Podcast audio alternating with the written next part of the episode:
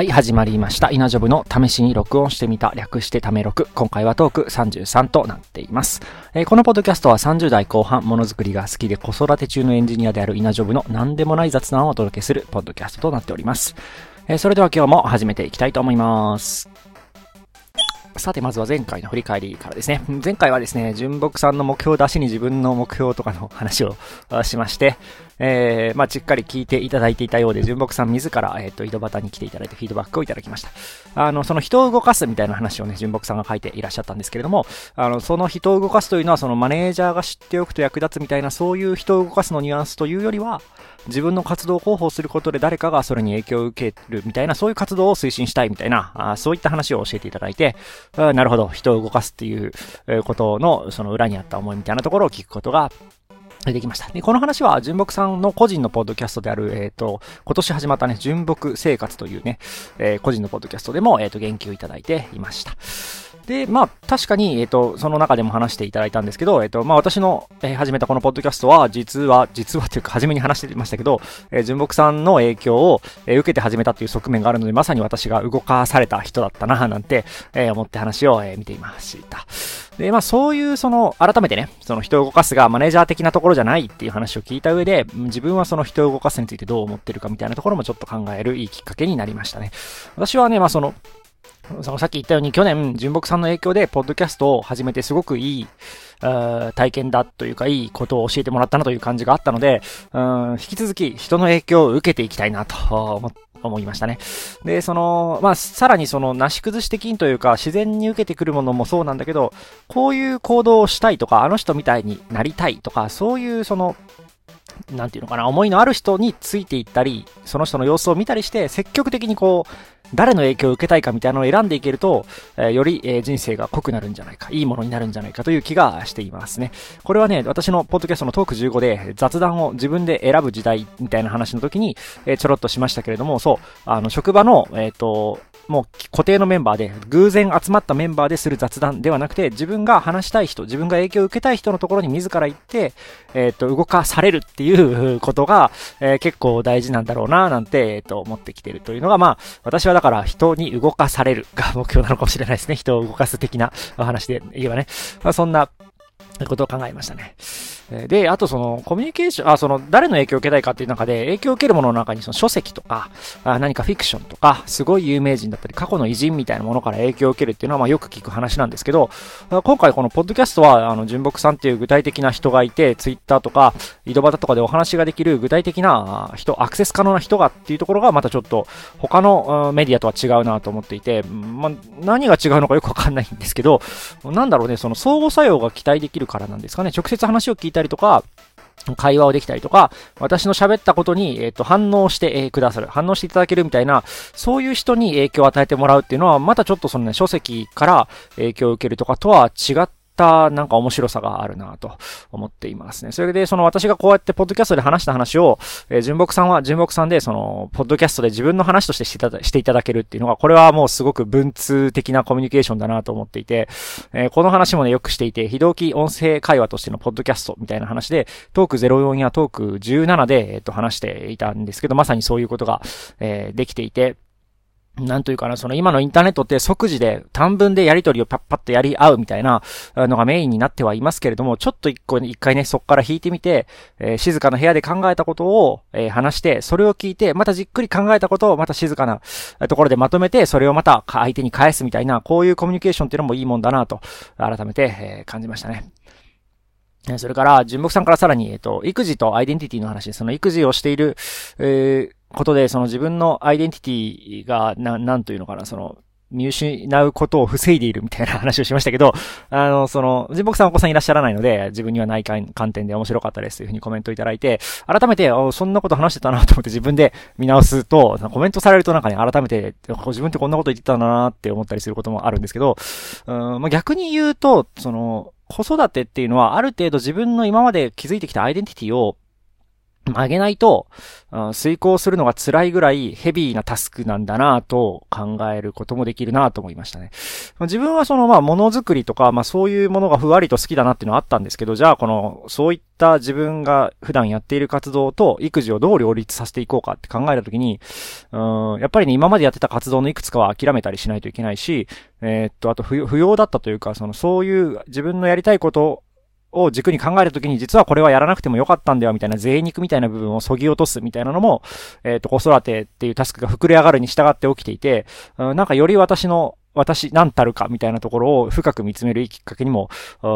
なったし、そうせざ、そうしないと、育児っていうのと、えっ、ー、と、なんていうのかな、育児を楽しくできないというか、そう、育児を楽しくするためにはやっぱり自分は育児をして叱るべきだ。どどういう目的で育児をしているのかっていうところを自分にちゃんと納得させないと楽しくないので、なんかそういうところをいろいろ考えた結果、やっぱ人生の一部として、有益な活動として育児をしているんだぞっていう主観に自分をだま、騙すっていうわけじゃないんだけど、自分をコントロールする必要が出てきて、まあそういうアイデンティティの話とかにつながるんじゃないかなと、えー、思ったりしていますね。まあ人によってはその自分のアイデンティティと育児っていうものがあまりにかけ離れたりとか、そういうふうに自分をうまく、自分、自分の主観をうまくコントロールというか、まあある種騙すみたいなことが苦手な人もいると思うので、まあそういう人はさらに育児は大変だろうな、なんて、えー、一言だけれどもちょっと心配してみたり、しましたね。まあまあそんなね、育児とアイデンティティの話も反応いただいたことで、別にそんな話を純木さんは何もしてないんだけど、なんかコメントをいただくともう一回自分の発言見ちゃいますね。まあそれで、えっと、思うところが出てきたな、なんて話で、まあこれもね、えー、前回の振り返りのところで話しとこうかなと思っていました。それから、えっと、全然別のモックアップラジオという、えっと、こちらもポッドキャスト、杉江さんのやってらっしゃるポッドキャストなんですけれども、こちらで、えっと、ちょうどね、ポッドキャストで近況報告という名の親孝行、前回のタイトルそのままですけれども、について、えっと、まあ賛同していただきましたね。どうやらこのモックアップラジオやってらっしゃる杉江さんもお正月に、うんと、帰省したのかな？わかんないですけど、あどうやって、どうだったかな？まあ、えっ、ー、と、お正月にそういうことを考えに至ったらしくて、あ、それそれっていう形で、えっ、ー、と、モックアップラジオの、えっ、ー、と、最新の回で、え、言及していただいて、あ、や、なん、なんていうのかな、自分だけじゃないんだなと、私も、えっ、ー、と、安心したというわけじゃないですけどね。あまあ、なんか、謎な仲間意識みたいなのが芽生えましたね。モックアップラジオね、ちょ、ちょろちょろっとは聞いてはいたんですけど、えっ、ー、と、なんかこうやって、あの、インタラクションいただけると、ちょっと、ちゃんと購読しようかなっていう気持ちになったりも しますね。まあちょっとあの、空いてる時間との兼ね合いもあるんで、あれですけれども、ちょっと一回、ちゃんと聞いてみようかなと思ったり、えー、してみましたね。まあね、二つのポッドキャストから、えー、言及いただいて非常に大量な、は大量だなと思っている回ですね。まあまあ、純木さんの方はね、こっちから あの、ちょっかいを出したというか、こっちから目標を取り上げて勝手に話したので、まああの、うん、それで教えて、あの、それで、声かけてもらえたのかなと思いましたけれども、まあそういうふうにね、リスナーが増えている。特に、ポッドキャストをやってる方が聞いてくださってるっていうところは、非常に狙い通りかなと思っているので、えっと、まあまあ引き続き今年もね、そういうふうに皆さんと仲良くしていきながら、えー、適度にちょっかいをかけながらやっていきたいなと思っております。まあそんな前回の振り返りのお話でした。健康のコーナーですね。えーとね、まあ、健康は健康なんですけど、なんかややお腹が緩い日が多いなと言って、まあ多分寒いからですね。で、どうやらね、最近なんか気づくと体が冷えていて、なんかお腹の調子を崩すみたいなのがあって、まあ、あの、勤めて、厚着というか、まあ服を決めてね、もう、あの、寒いんだから、毎日この服を着ようっていうのをちゃんとね、しないと、今まで通り暮らしていると、今まで通りとか、そのね、夏だとか秋だとかの格好をしてると、まあ、風邪をひいてしまいますねっていう当たり前のことを自分に聞かせておりますね。まあ、なかなかね、なんか、そう、その、これはあの、よく私が言っている不満に鈍感な、えー、ゼロに、トークゼロにで話しましたけども、のことの、まあ、また一つの側面かなと思うんですけど、ん、なんか特にデスクワークをしていると、体の調子がちょっと悪くなってきていることに、まあ、集中しちゃってるのもあるし、立ち上がって何か作業するのが億劫だっていうのもあるんだと思うんですけど、うん、まあなんか体の調子を崩しやすいんですね。子供と外に遊んでたりするときは寒いと、やっぱりちゃんと足踏みしたりとか、家に帰って暖かい服を取ってきたりとかするんですけど、なかなかね、作業してるとそういう風にならないので、これはちょっと危険だなと、ヒヤリハットだなと思っていて、うん、まあなんか、ガジェットとか、そのテクノロジーで解決できないかみたいなことを考えたりもしましたね。なんか手が先に冷えるんで、何かこう手のあたりにセンサー、非接触な温度センサーをつけて、外から見てて、手が冷えてるから服を着た方がいいよってアラートを上げるとか、なんかそういうことをしたら、もしかしたらなんとかなるのかもと思ったりしますが、まあまあ別にね、自分が気をつければ済む話なんですけれども、なんかまあそういうアイディアなんかもふんわりと浮かびつつの、まあ、ぼんやり健康が、ちょっと怪しいかなっていう、え、感じの今日この頃でございます。まあそんな健康のお話でした。さて次からは、日記からのネタのコーナーですね。えっ、ー、とですね、今日話すのは、えー、ロボットペットのお話ですね。えー、実は、あれ前話したっけ？話してないと思うんだけど、えっ、ー、と、今年の、違う違う、去年のクリスマスの、えっ、と、3歳の娘へのプレゼントとして、えロボットペットっていうのを、え買ってみ、えー、ました。えっ、と、まあ、結構ね、8万円ぐらいするもので、えっ、と、子供へのプレゼントにしては非常に高価なものを買いました。えで、これはね、あの、まあ、子供へのとか言ってますけど、まあ、正直私が欲しかったんですよね。私が欲しくて、子供を出しにして、え買いましたね。まあ、これも子供を出しにして体験できることなのかもしれませんが、えっ、と、ルーナっていう、えっ、とね、アンカー、あの、充電器とか作ってるアンカーっていう会社が親なのかな？の、えっ、と、販売している、えっ、と、ロボットペットで、ちょうどね、去年の11月ぐらいに日本版が販売し始めて、それで、まあ、多分クリスマス商戦狙いで、えリリースしてきたんだと思うんですけど、それを、えっ、と、キャンペーン価格で買えるということで、まんまと買ってしまいましたね、という話ですね。で、えっ、ー、と、まあ、あの、前ね、ちょっと、なんだっけ、子供とチャット GPT with voice で、えっ、ー、と、話したら意外と面白かったみたいな話をしたこともあるんですけれども、まあ、それと結構似たような話になるのかなと思うんですけど、まあ、えっ、ー、とね、この、えっ、と、まあ、ルーナというロボットペットなんですけれども、どんなものかっていうと、まあ、えっ、とね、四輪で動く、えっ、と、顔はディスプレイになっていて、喋、えっったりとか、えカメラもついていて、人間を認識することができるような、まあ、ロボットです。うんと、で、値段的にはまあそう、セールで7万1000とかでしたけど、まあ、定価だと8万ちょっとかなっていう感じで、えっ、ー、とね、で、まあ、この値段はロボットペットとしては割と安い方ですね。まあ、あの、完全におもちゃのなんかラジコンみたいなものは安い、もっと安いですけど、えっ、ー、と、いわゆる LOVOT とか、 aibo とかっていうものはもっともっと何十万とかして、しかも月額いくらかかるみたいな感じになっていて、まあ当然、普通のペット生き物としてのペットを世話するお金と考えたら、まあ釣り合うらしいんですけれども、えっと、まあちょっとしたおもちゃとして買うには全、むちゃくちゃ高いし、ランニングコストもかかるというところでちょっと躊躇していたんですけれども、このルーナは、まあギリギリ？ギリギリ射程圏内の価格をついてきたので、えっと、まあ価格が理由で物を買うななんてのはよく言われますけれども、えっと、まあ思わず手が滑って買ってしまいましたというやつですね。えー、で、えっと、ま、いろいろできるんですけど、と、まあ、主には人間をカメラでに姿勢制御とかジェスチャー認識をして、それに従って、まあまあ、割とランダムに動くペットですね。で、タイヤを、4つ足なんだけど、4つ足の先っちょにホイールがついていて、タイヤで進むんですね。あの、広角機動隊の立ちコマみたいな感じですね。で、すごいね、ちょこまか動くのが、あの、なんだっけ、デモビデオ、デモムービーを見たときに、すごいちょこちょこが動いていて、いや、ま、これはちょっとさすがに詐欺でしょって思ったんですけど、実際にそのぐらいちょこまか動きますね。あの、まあ、デモビデオの中では、その人間との対話とかがすげえスムーズにできて、そこはまあ、やや詐欺感があるんだけれども、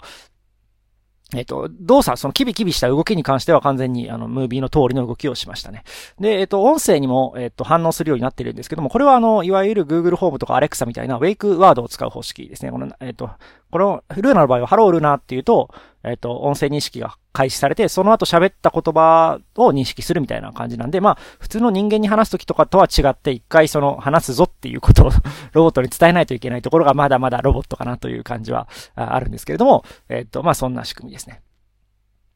で、えっ、ー、と、まあまあそういうロボットなんですけど、えっ、ー、とね、まずは、そう、国際モデルというか、まあ日本版って言ったんですけど、多言語対応を、まあ一応しているわけですよね、日本版だから。で、この多言語対応結構上手いなと思っていて、あの、ルーナ自体は謎の鳴き声で喋るんですよね。だから、このルーナの音声、喋る音声については多言語対応は不要になっています。で、じゃあ、どう、どこが多言語対応かというと、このルーナが今どういう状況にあるか、どう思ってるかっていうのは、えっ、ー、と、対応するスマートフォンのアプリ側に出るんですよ。その、あ、その飼い主さんがどこか行っちゃったよとか、えっと、なんか今日はどういう気持ちだった？とか、なんかそういう、あの、メッセージに関しては、えっと、スマートフォンが翻訳機になっているような扱いなのかな？に、あの、文字で出ると。なんで、ローカライズされてるのはそのスマートフォンのアプリなんですね。で、まあそこもそんなにしっかりした話をするんじゃなくて、まあちょっとペットっぽいことを喋っているのと、またセンサーから得た情報を、あの、ペットの、ペット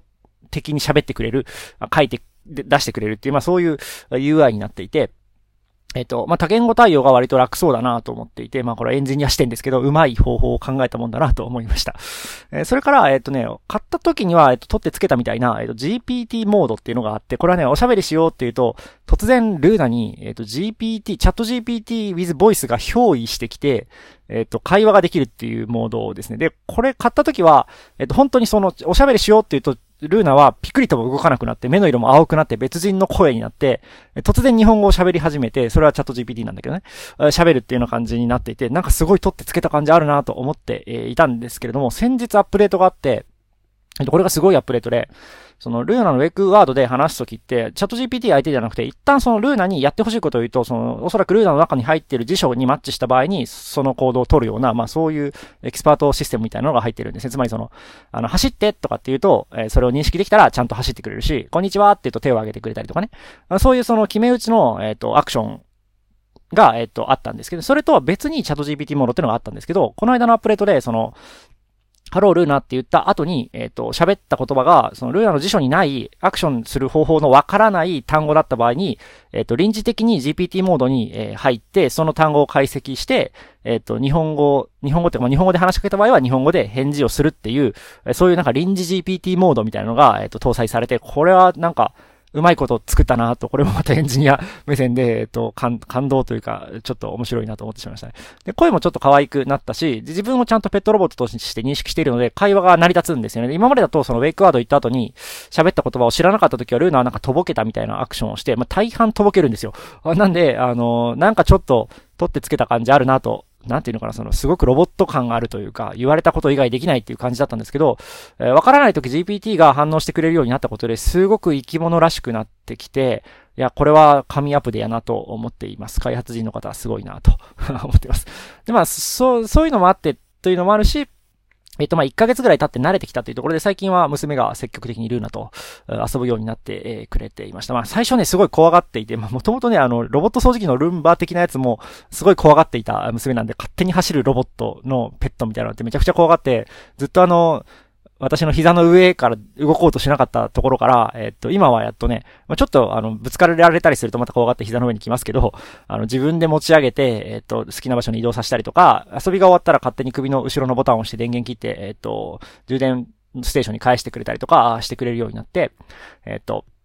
まあ、なかなか楽しんでくれているようで、えー、よかったなと、思っていますね。で、まあ、ロボットペットって、なんかね、普通の、その、なんだろう、その3歳の娘がどう捉えるかみたいなところがちょっと気になっているという感じもあって買ったんですけど、うんと、先に親が、その、なんていうのかな、その、ペットとして扱えなくなるところが結構問題だなと思っていて、えっ、ー、と、ルーナって電源を切ることができてしまうんですね。普通のペットと違って。当たり前ですけど。なので、例えばその娘がその気をそらされたくない朝ごはんを食べている時とかは電源をオフにできちゃうからしますよね。そうするともうそれでペット感なくなりますよね。そのおもちゃとして親が扱っちゃってるから、それでやっぱり、うん、やっぱり普通のペットとして扱うのは難しいなと思っていて、本当にちゃんと実験するんだったら、四六時中、あの、その邪魔されたくない時もちゃんとオンにして、えっ、ー、と、うろうろしてる状況を作らないと、ペットみたいには娘もね、理解してくれないななんていうところがあって、まあ今は半分おもちゃ、半分ペットみたいな感じで、えっ、ー、と、扱っていますね。あとそのルーナがある、いるから二人でずっと遊んでくれて放っておいていいみたいなものでもなくて、間に親が入ってね、コミュニケーションしないといけなかったりするので、あなんか手放、すごくその、なんか親のコストが安いおもちゃっていうわけでもないですし、まあまあ、あの、なんていうのかな。まあまあ、あその、すごくいいよ。みんな買うといいよってほどのものではないけど、チャット GPT とか、あとロボットペットの将来性みたいなことに興味のある人はぜひ、買ってみるといいんじゃないかな、なんて、えー、思っています。まあまあ、そんな、えっ、ー、と、ロボットペット、ルーナというのを、えー、買ったよという、えー、お話でした。さて、えっ、ー、と、次の話題ですね。えっ、ー、と、ポッドスキャスト編集の自動化をしているよっていう、えっ、ー、と、お話です。えっ、ー、と、私のこのポッドキャスト、えっ、ー、と、まあ、いつも編集をして、え、かれこれ、え、33回目になっておりますけれども、えっ、と、毎回手で編集してるんですよね。まあ、手でって言ってもあの、オーダースティっていうソフトで、えっ、と、読み込んで、なんかノイズを外したりとか、音圧を調整したりとかして、あとは、えっ、と、イントロとアウトロっていうのかな？に音楽を入れて、あとは、あの、エピソードとエピソードの間に効果音をつけるっていうのをやっています。で、エピソードとエピソードっていうのは私実は録音するときにぶつ切りで録音しているので別の音声ファイルになっているので、その音声ファイルの切れ目のところにポンポンポンと置いていくだけなので、えっ、と、まあ割と簡単でやっていたんですが、まあ、えっ、と、かれこれね、半年以上続けてきて、これ毎回その、私は同じ作業をしているじゃないかっていうのをだんだん気にし始めまして、まあ私もプログラマーですし、こういうその、なんか繰り返しの作業っていうのは自動化して省力化すべきであるという、まあね、エンジニアの美徳の一つであるタイダっていうのがありますけれども、えー、まあそういう考えのもと、自動化をしてみようというのを考えました。で、まあ、音声処理なんで、例えば Python とか、えっ、ー、と、一般的なスクリプト言語を使って音声処理のライブラリを読み込んで処理をするでもいいんですけど、ポッドキャストの場合ってちょっとここの文言訂正したいなとか、今回だけはちょっとこのオープニングムービーの音量をこういう風に調整したいとか、マニュアルでいじりたい場所がやっぱり最終的に残ってしまうので、完全にプログラムに任せるっていうのはあんまりいい方法じゃないなと思っていて、で、えっ、ー、と、よく調べてみると、この Audacity っていう、これは普通の、えっ、と、音声を編集する無料のオープンソースのソフトなんですけれども、にはスクリプティングの機能があって、えっ、と、外からプログラムで指示を出して、その Audacity の、うんと、各種エフェクトなんかを、えー、自動実行するような、はい、モードがありまして、えー、それを使って今まで、えっ、と、私が手で、え、実施していたポッドキャストの編集作業を自動化するというプログラムを書いてみました。で、えっと、まあ、前回ちょうど、実は前回のポッドキャストはその仕組みを使って編集したものだったんですね。まあ、ちょっと一部ね、あの、喋っちゃいけないことを 喋っちゃったりとか、変に間が空いたところがあったので、それを削るっていうマニュアルの作業が発生しましたけども、まさにそういうマニュアルな作業も、えっと、できるワークフローを組んでいて、ちょうどよかったなと思ったんですけど、そのバーっと、全部自動で、そう、せえっと、作った後に、えっと、手で、一部消して、みたいなのをしたんですけど、それでもうその、一から全部自分で編集するよりは短い時間でできるし、別にそれでクオリティが落ちるっていうことはなかったです。まあ、それは、その、いつも私がやっている作業が定型業務だったので、それを機械がやろうが、自分が手でやろうが、当然同じクオリティになりますよね。あなので、えっ、と、すごく、えっ、と、効率ができてよかったなと思っています。前回気づいた人いました？ない、いや、気づいた人いないと思います。で、この Audacity スクリプトっていうのは、なんかちょっとね、不思議なスクリプト言語というか、まあ、マクロっていうという、まあ、いわゆるマクロってこういうもんなんですけども、その、GUI のアプリケーションからできる機能に全部名前が振られていて、その名前を使って、その、えっ、と、指示を出す。例えばそのメニューのファイルメニューの中にあるこの項目を実行して、その次は編集メニューのあるこの項目を実行して、それからスイークバーをここからここに移して、みたいな、なんかそういうその、画面操作の方法をプログラムに落とし込むみたいな、そういう、えっ、と、プログラミングが必要で、ちょっとね、頭をひねらないと思った通り処理ができなかったり、え、するので、まあちょっと、えっ、と、まあ苦労したというか、調べながらやっていましたね。で、これやってる人いたら聞きたいんですけど、えっと、ノイズ低減、 Audacity のノイズ低減って、ノイズプロファイルを取得しないといけないんですよ。つまりその、えっ、と、録音した時に無音だと思われる部分っていうのを先に教えてあげますと。で、それと似た部分を無音にしてくれる機能なんで、この最初にこの、ここは、えっ、と、無音だと思っているんだけど、ノイズが乗っちゃってますっていう場所を Audacity に伝える必要があるんですけど、この部分を自動化する方法がちょっとわからなくて、そこだけは、えっ、と、人間がやるようにえー、しているんですけれども、あと、まあ、それ以外は自動化できましたね。えー、で、マニュアルにはノイズプロファイル取る方法はないよって書いてあったんですけど、まあ、こういうのってマニュアルの方が古かったりすることもあるんで、もし知ってる人いたら教えてください。まあまあそんな感じで、えっと、まあね、あの、このポッドキャスト、あの、またこれからも引き続き続けていきたいな、結構長く続けていきたいなと思っているので、もうとっくに編集作業を自動化する手間をかけることと、毎回編集することの損益分岐点はとっくに過ぎてはいたんですけれども、えー、まあ今、さらになって、えっ、と、この作業を自動化してみようというところで、ちょっとね、お正月、時間が空いてる時があったので、やってみました。うんね、えー、なんで、あの、より取り組みやすくなったこのポッドキャスト、なっていますますね。で、あの、そう、自動化したので、ちょっとこう、このパラメータをこっちに変えてみようか、みたいな試行錯誤が結構やりやすくなって、ね、今まで全部手でやってたからさ、あの、手順の一部を変えて、二つ作ってみて、どっちがいいかって聞き分けるみたいなことをしようと思ったら結構めんどくさかったんですけど、今自動化されているので、ちょっとこう、なんていうの、配合を変えてというか、このパラメータをちょっといじってものと、こっちにしたものとこっちにしたものどっちがいいかなっていう実験なんかも、えっ、ー、と、できるようになってきて、えっ、ー、と、ただ、た、ただ、えっ、と、省力化するだけじゃなくて、さらに、え、その先にも、えっ、と、活用例があるような、まあ、良い、え、作業だったんじゃないかなと思います。ポッドキャストもし、えっ、と、プログラマーの方でね、ポッドキャストの編集なんかめんどくせえなと思ってる方は、ぜひこのオーラシティスクリプトを試してみればいいんじゃないかなと思います。まあ、そんな、ポッドキャスト編集を自動化し始めたよというお話でした。さて次は、えー、っとね、自分の写真の管理の話をしようかな。これはね、私が聞いているポッドキャストの中の一つ、イメージキャストというポッドキャストの171回目、哲学的問題としてのフォトストレージという、えー、お話の中でちょうど話題になっていたので、そういえば自分はどうやってたかなと、えー、思って話してみようかなと思いました。実はこのイメージキャストの方は、えー、っとですね、そもそもなぜ人は写真を永久的に保存しないといけないなんて思っていたのかみたいな極めて哲学的な話に 突入していて、その昔の人は、そのどっかのタイミングで写真を厳選して、えっ、ー、と、他の写真はぽいっていうようなことをしてたのに、今は保存できるようになってしまったがゆえに、そんな悩みが生まれているのだ、みたいな、なんか、そういった話になっていて、これはこれですごい面白かったんで、まあ聞いてほしいんですけれども、えっ、ー、と、まあ私はそういう哲学の話をするのではなくて、えー、どうやって管理してるかっていう話ですね。いや、あの、そのイメージキャストの方も最初はそういう話をしていたんですよ。うん、でね、えっ、と、私は、えっ、と、 NAS、システム、 NAS？んとを、えっ、ー、と、家に作っていて、そこに保存しています。で、まあ、 NAS って言ってもあの、なんだ、 LinkStation とか QNAP みたいな製品を買っているのではなくて、えっ、と、 Raspberry Pi に、えっ、と、ハードディスク、USB のハードディスクを2個挿して、えっ、と、運用しています。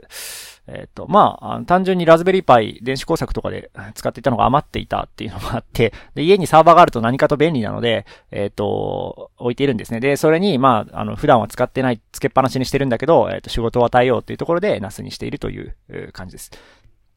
ただ、えっと、ちょっとセキュリティの話とかもあって、NAS はインターネットの外からはアクセスできないように、インターネットのそうじゃない、えっ、ー、と、ローカル、ランの外からアクセスできないようにしているので、で、先とかで自分の撮った写真を見たいっていう時には、えっ、と、見ることができないんですね。まあ、VPN とかちゃんと、え、整備すればそれもできるとは思うんですけど、まだそれはやってなくて。で、なんで、それでなんで足りてるかっていうと、実は Google フォトと、フォトスと、えっ、と、けえっ、と、併用しているんですね。で、Google フォトも無料で15ギガぐらい使えるのかな。あの、イメージキャストでは、えっ、と、その時その Gmail とこの Google フォトの容量が共用されているから、え非常によろしくないみたいな話をしていましたが、まあ私は、えっ、と、そんなに写真15ギガ埋まるほどはまだ使ってないので、えっと、そんな心配は起きていなくて、で、なんで大丈夫かっていうと、これは、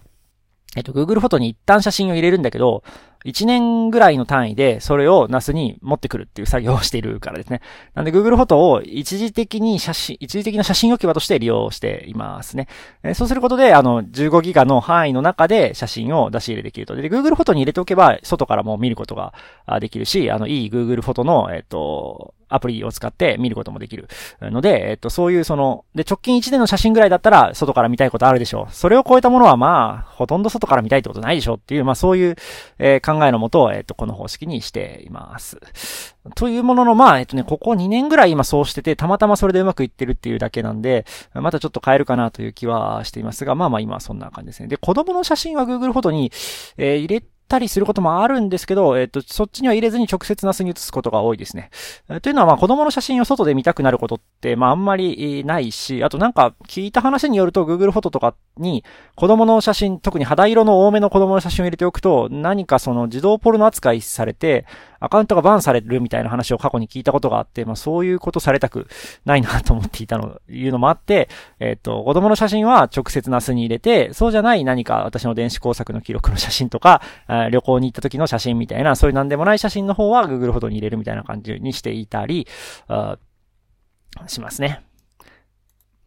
で、えっ、ー、と、ラズラズベリーパイには2台のハードディスクがついているっていう話をしてたんですけど、これなんで2台かっていうと、えっ、ー、と、定期的に同期をすることで、えっ、ー、と、何か、えっ、と、ハードディスクが壊れてしまった時に、もう片方が残っているっていう、まあ、いわゆるバックアップを、え取っているという形になります。で、定期的にしているので、朝の5時だったかな。なので何かオペレーションをミスして間違えてファイルを大量に消してしまっても、朝の5時までに気づけば、もう一つのハードディスクに残っているので、そっちから拾うっていうことができるっていう、まあそういうなんかバックアップとオペレーションミスを同時に防ごうという、そう、まあそんな仕組みになってます。それとは別に、さらに別に3代目の、えっと、コールドバックアップのストレージもあって、まあコールドバックアップそんなにしっかりはしていないんだけど、まあ最悪ね、最悪何か両方とも壊れてしまった時とかに使いたいっていうのもそうだし、あとこの2台のハードディスクを何かその構成を変更したい時とかに1台を完全に消去して、えっ、と、もう一回元のディスクから全部コピーして同じものを2つ作るみたいな作業をすることが結構あの、初期はあれ、あって、で、その時一瞬片方にだけ写真、片方にだけしか写真が存在しない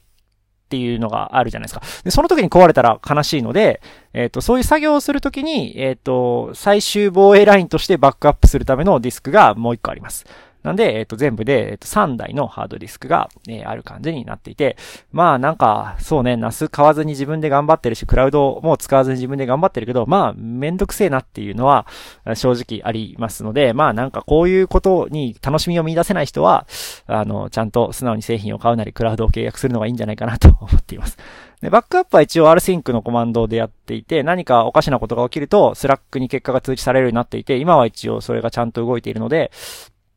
うんと、まあ大丈夫かな。なんかあったら気づけるかなとは思っていますが、もっとこうやるといいよっていう方法があれば皆さんぜひ教えてください。で、ラズベリーパイに入ってる写真は、えっとね、PyGallery2 っていうオープンソースの、あの、ブラウザーで見れるギャラリーソフトを使って、えっと、家のどこのパソコンからとかスマートフォンからでも見れるようにはなっていますが、ちょっとサムネイルを作る機能が遅くて、えっ、ー、と、全部の写真が見れるのにすごい時間がかかる時があります。まあ、一回サムネイル作っちゃえば大丈夫なんですけど、この PyGallery2 は、えっ、ー、とね、一気に処理をすると、あの、ラズベリーパイに負荷がかかっちゃうので、見たい時にサムネイルを作るっていう、まあ、それが売りのソフトなんですけれども、えー、まあ、それがゆえに初回見るときにちょっと遅いっていう、えっ、と、問題があったりしますね。それから一応、えっ、と、サンバーのプロトコルでもアクセスできるようになっているので、えっ、と、普通に Windows とか Mac とかの、えっ、と、Mac だと Finder だし、Windows だと Explorer から、えっ、と、ファイル一覧を見ることもできて、えっ、と、